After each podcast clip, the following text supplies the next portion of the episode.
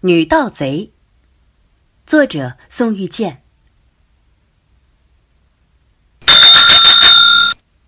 从李氏路，我骑车去月坛北街，到了那儿，拐进红帽沟，在一座老旧的红楼门口下了车，锁上车。我拿起车筐里的一只尺寸很大的黑色公文包，大步流星的进了单元。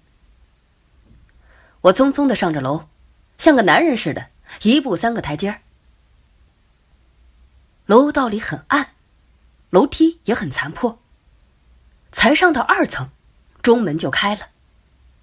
一个十七八岁、浓眉大眼儿、头发染成黄色的男孩从里边出来，跟我一照面儿。不由自主的，他就下意识的往后一退。哼，不用说，这小子肯定进去过呀。起码是有案底儿，要不绝不会一见着警察就想跑，即使他看见的是一个女警察。哦，我恐怕呀得做个说明。一般来讲呢，我平时并不穿警服，像今天这种情况，可谓是绝无仅有。因为工作特殊嘛，我常常需要装扮成各种女人，比如衣着朴素的女教师，或者那种总是煞有介事的裹着一身丝质套裙，天天打车去外企上班的白领丽人，再或者，是那种无时无刻都挂着一张笑脸的女保险推销员。另外一些时候啊。我还会穿着缝着一溜小红边的灰布衣裳，足蹬一双平绒面的一字派黑布鞋，扮成一个在四星饭店擦玻璃的外地女工。不过呢，每到这一刻呀，我总是有些担心，我这又高又壮的身材，实在不像一个初来北京的四川或者安徽小妹妹。哎，当然了，绝大部分人啊，其实说不清北京人。或者具体的说，北京女人长得到底与外地女人有什么不同？可我的小学同班同学，现在呢正傍着一个有奥迪车的大款的小英，却总是说有。他一口咬定：“哼，别逗了，就你一看就是老北京，而且还是在崇文区生的，岂有此理啊！”说能看出我是北京人就够夸张的了，怎么还会知道我生在崇文区啊？鬼才信呢！哎呀，好在像我这样的岁数啊，不少北京女人都下岗了，所以每当我拿着一块抹布穿行于某某饭店的大堂或者走廊的时候，倒也没太引起他人的关注。瞟了一眼那孩子耳朵上的耳环，我继续上楼。转眼来到四层。怎么说呢？简而言之吧，出于工作上的需要，我呢刚刚在这儿租了套房子。打开锁，我进了屋。不知是天生的还是职业的缘故，我的听觉极其敏锐。才一关门，就判断出那微小的声音是从卫生间里发出来的。推开那扇带花玻璃的门时，他正徒劳的掰着窗上的铁栅栏。我真不明白，即使你的力气比一条壮汉大十倍，能把它掰开吧，你又能怎么样呢？难道你想钻出去，从四层楼上跳下去吗？看见我，他先是极度的惊慌，而后瞬间就绝了望了。或许知道。但凡是警察，必定连男带女，个个都是铁石心肠。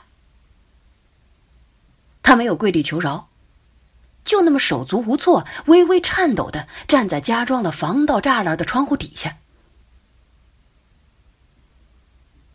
他长得很清秀，一张标准的瓜子脸，一双乌黑的眼睛，只是此时呢，充满了惊恐。他的个子很矮。看样子也就一米五吧。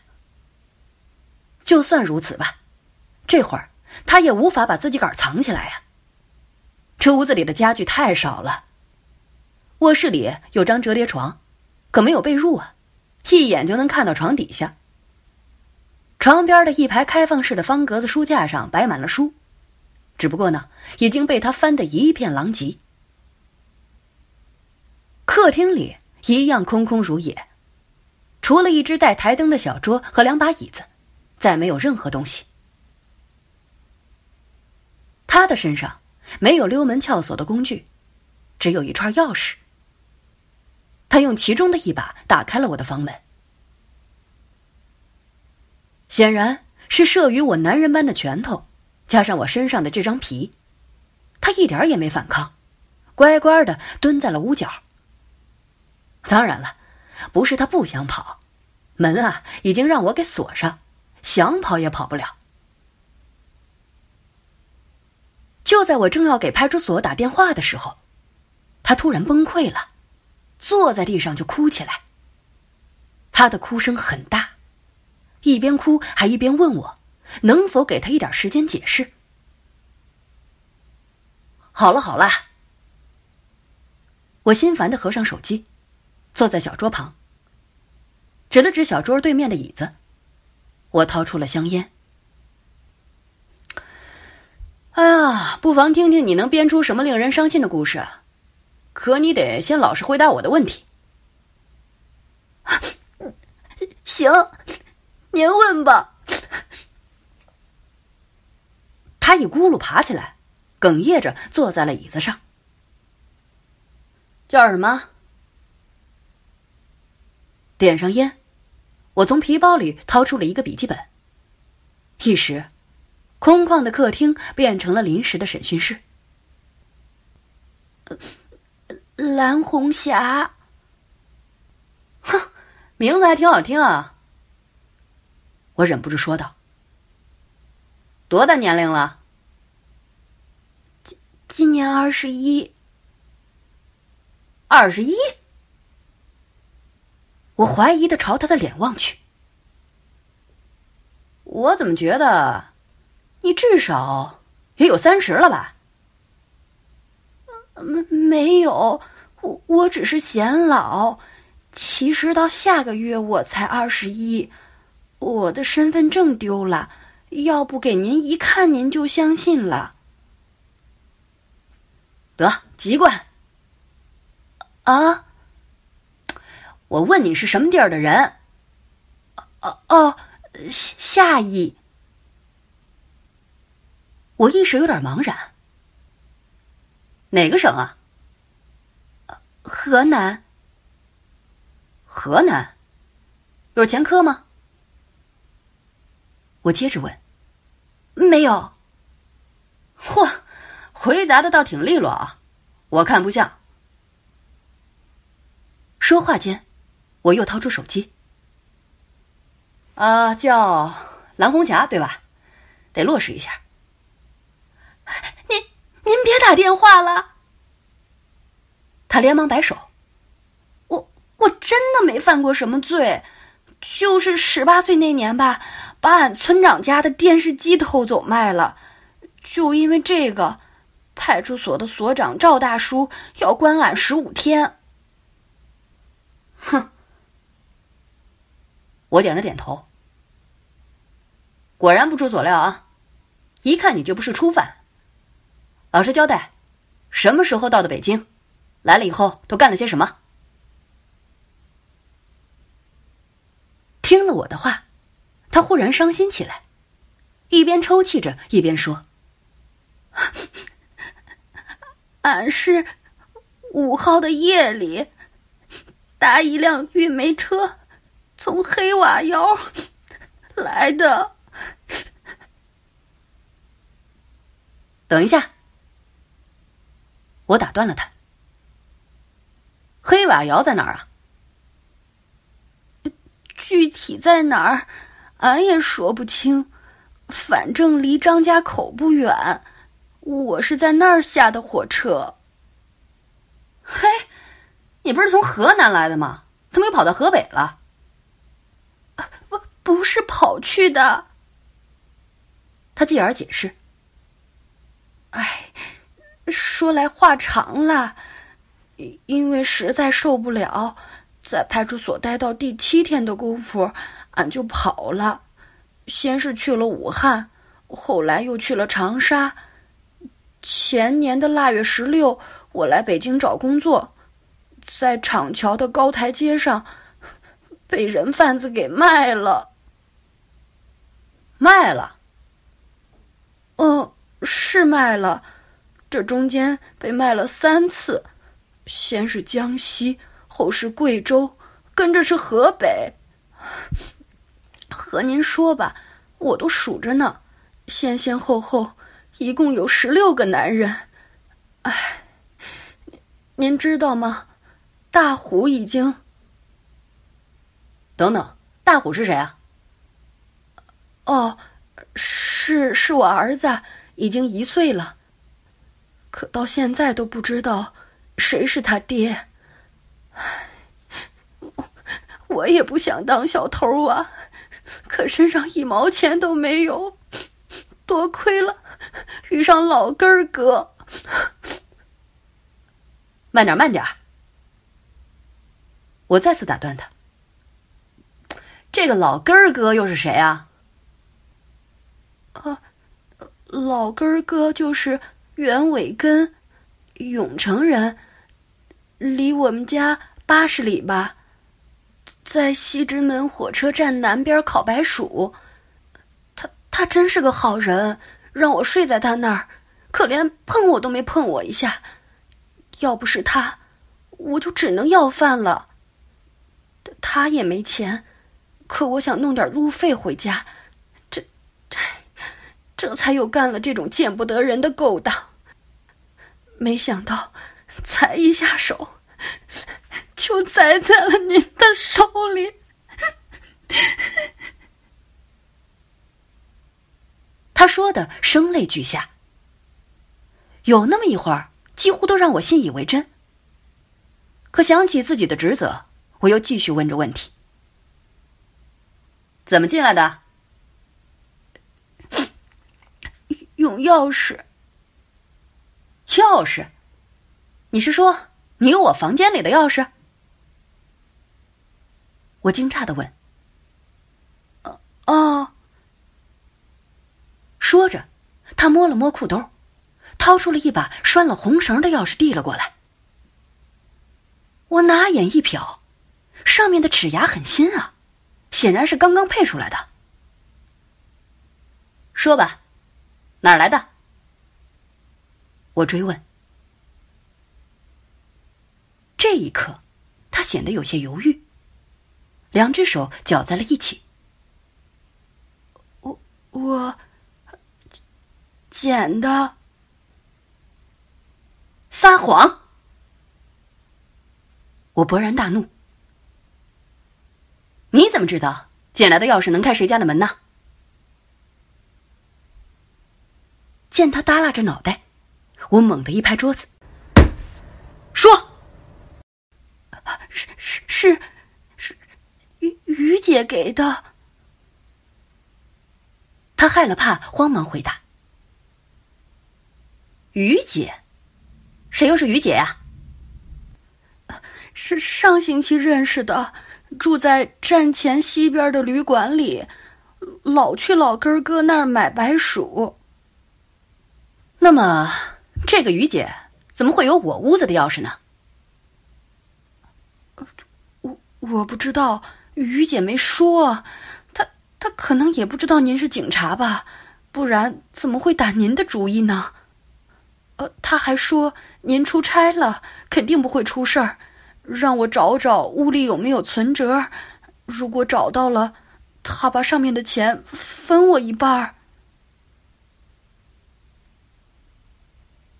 啊，你说说这个于姐吧，她多大岁数？有什么特征？她四十多岁吧，挺胖的，老爱拿着一把芭蕉扇。穿着一双红拖鞋，呃，哦，对了，她的眼有点斜。等等，慢点说，是两只眼都斜呢，还是一只眼？我停下笔问。是一只眼。左眼还是右眼？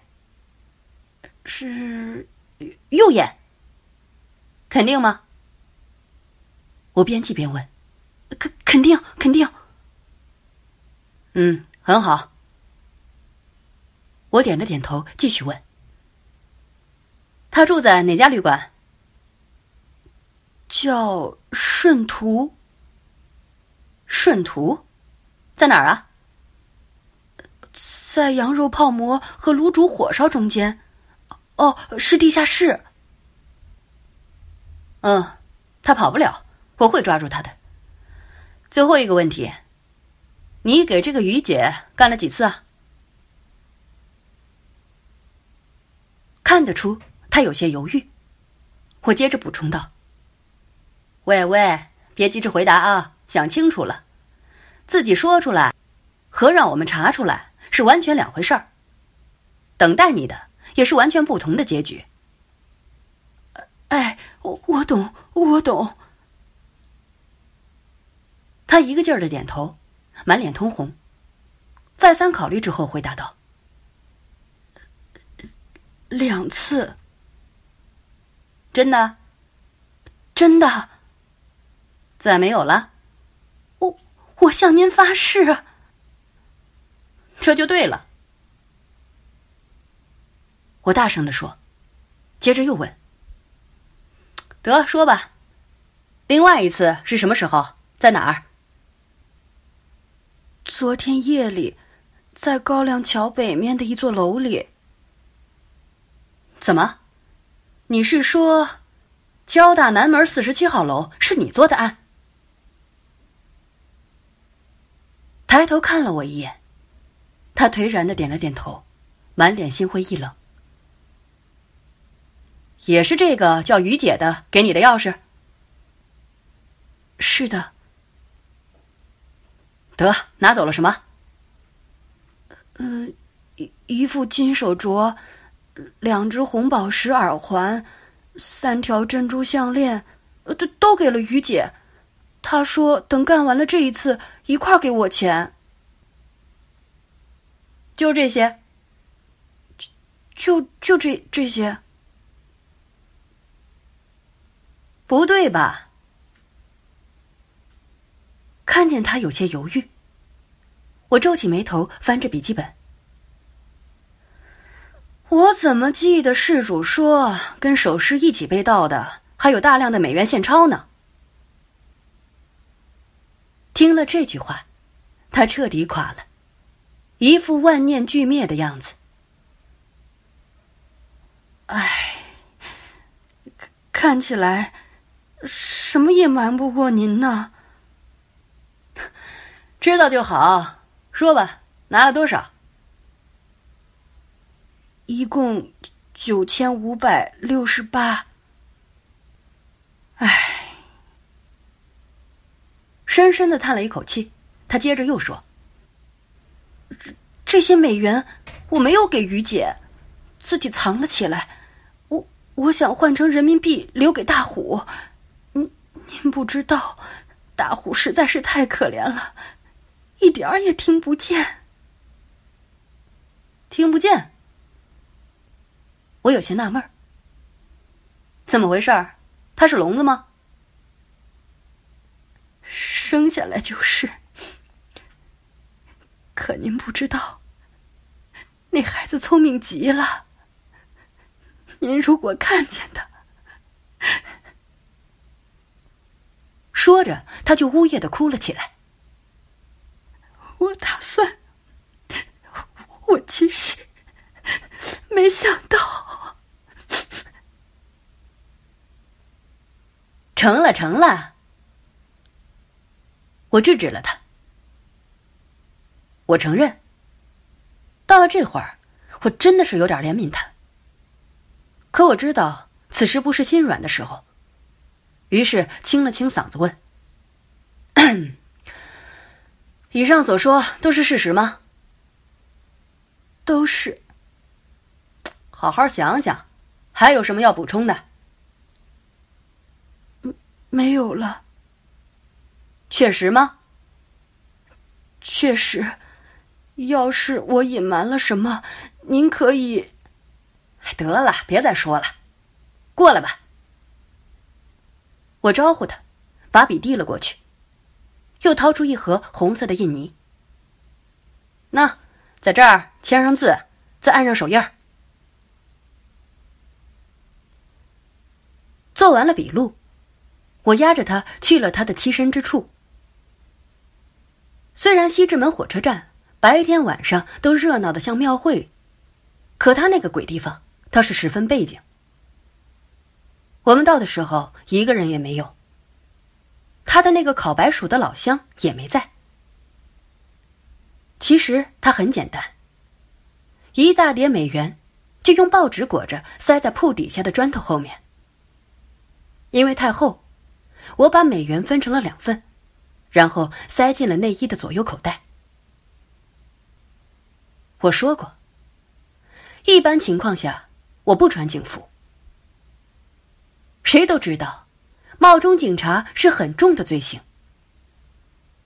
要不是宝琴，哦，就是这个小女人一直在说的那个于姐，斜着眼拍着她厚厚的胸脯保证。老了，我也不会冒这么大的风险呀。所以，脱下那身一直让人揪心的黑衣服，呼吸顿时就畅通多了。唯一令我心烦的是他的样子。明白了是怎么回事儿，简直要疯了。哎呀，我实在有点可怜他呀，于是便扔给他两张百元的人民币。嗨。小心的把风衣上的带子在腰间扎紧后，我说：“这他妈的可是我给你的。按你那个于姐的意思，只能给你丫的一顿拳头。你刚干，还不知道这行的规矩。”我先走了。出门时，外面的人已经多了起来，可没有谁注意到我，除了一辆出租车。不知道从哪儿就冒出来，一下子停在了我的脚边。嘿，去哪儿，小姐？司机在里边问，色眯眯的盯着我那鼓得老高的胸脯。去一个。钻进车里，把后背舒服的靠在椅子上后，我回答：远近无所谓，贵一点、贱一点的也他妈的无所谓。可必须是环境好、菜做的香的饭馆，最好是。嗨，看什么看呀？没见过女人啊？你他妈的倒是开车呀！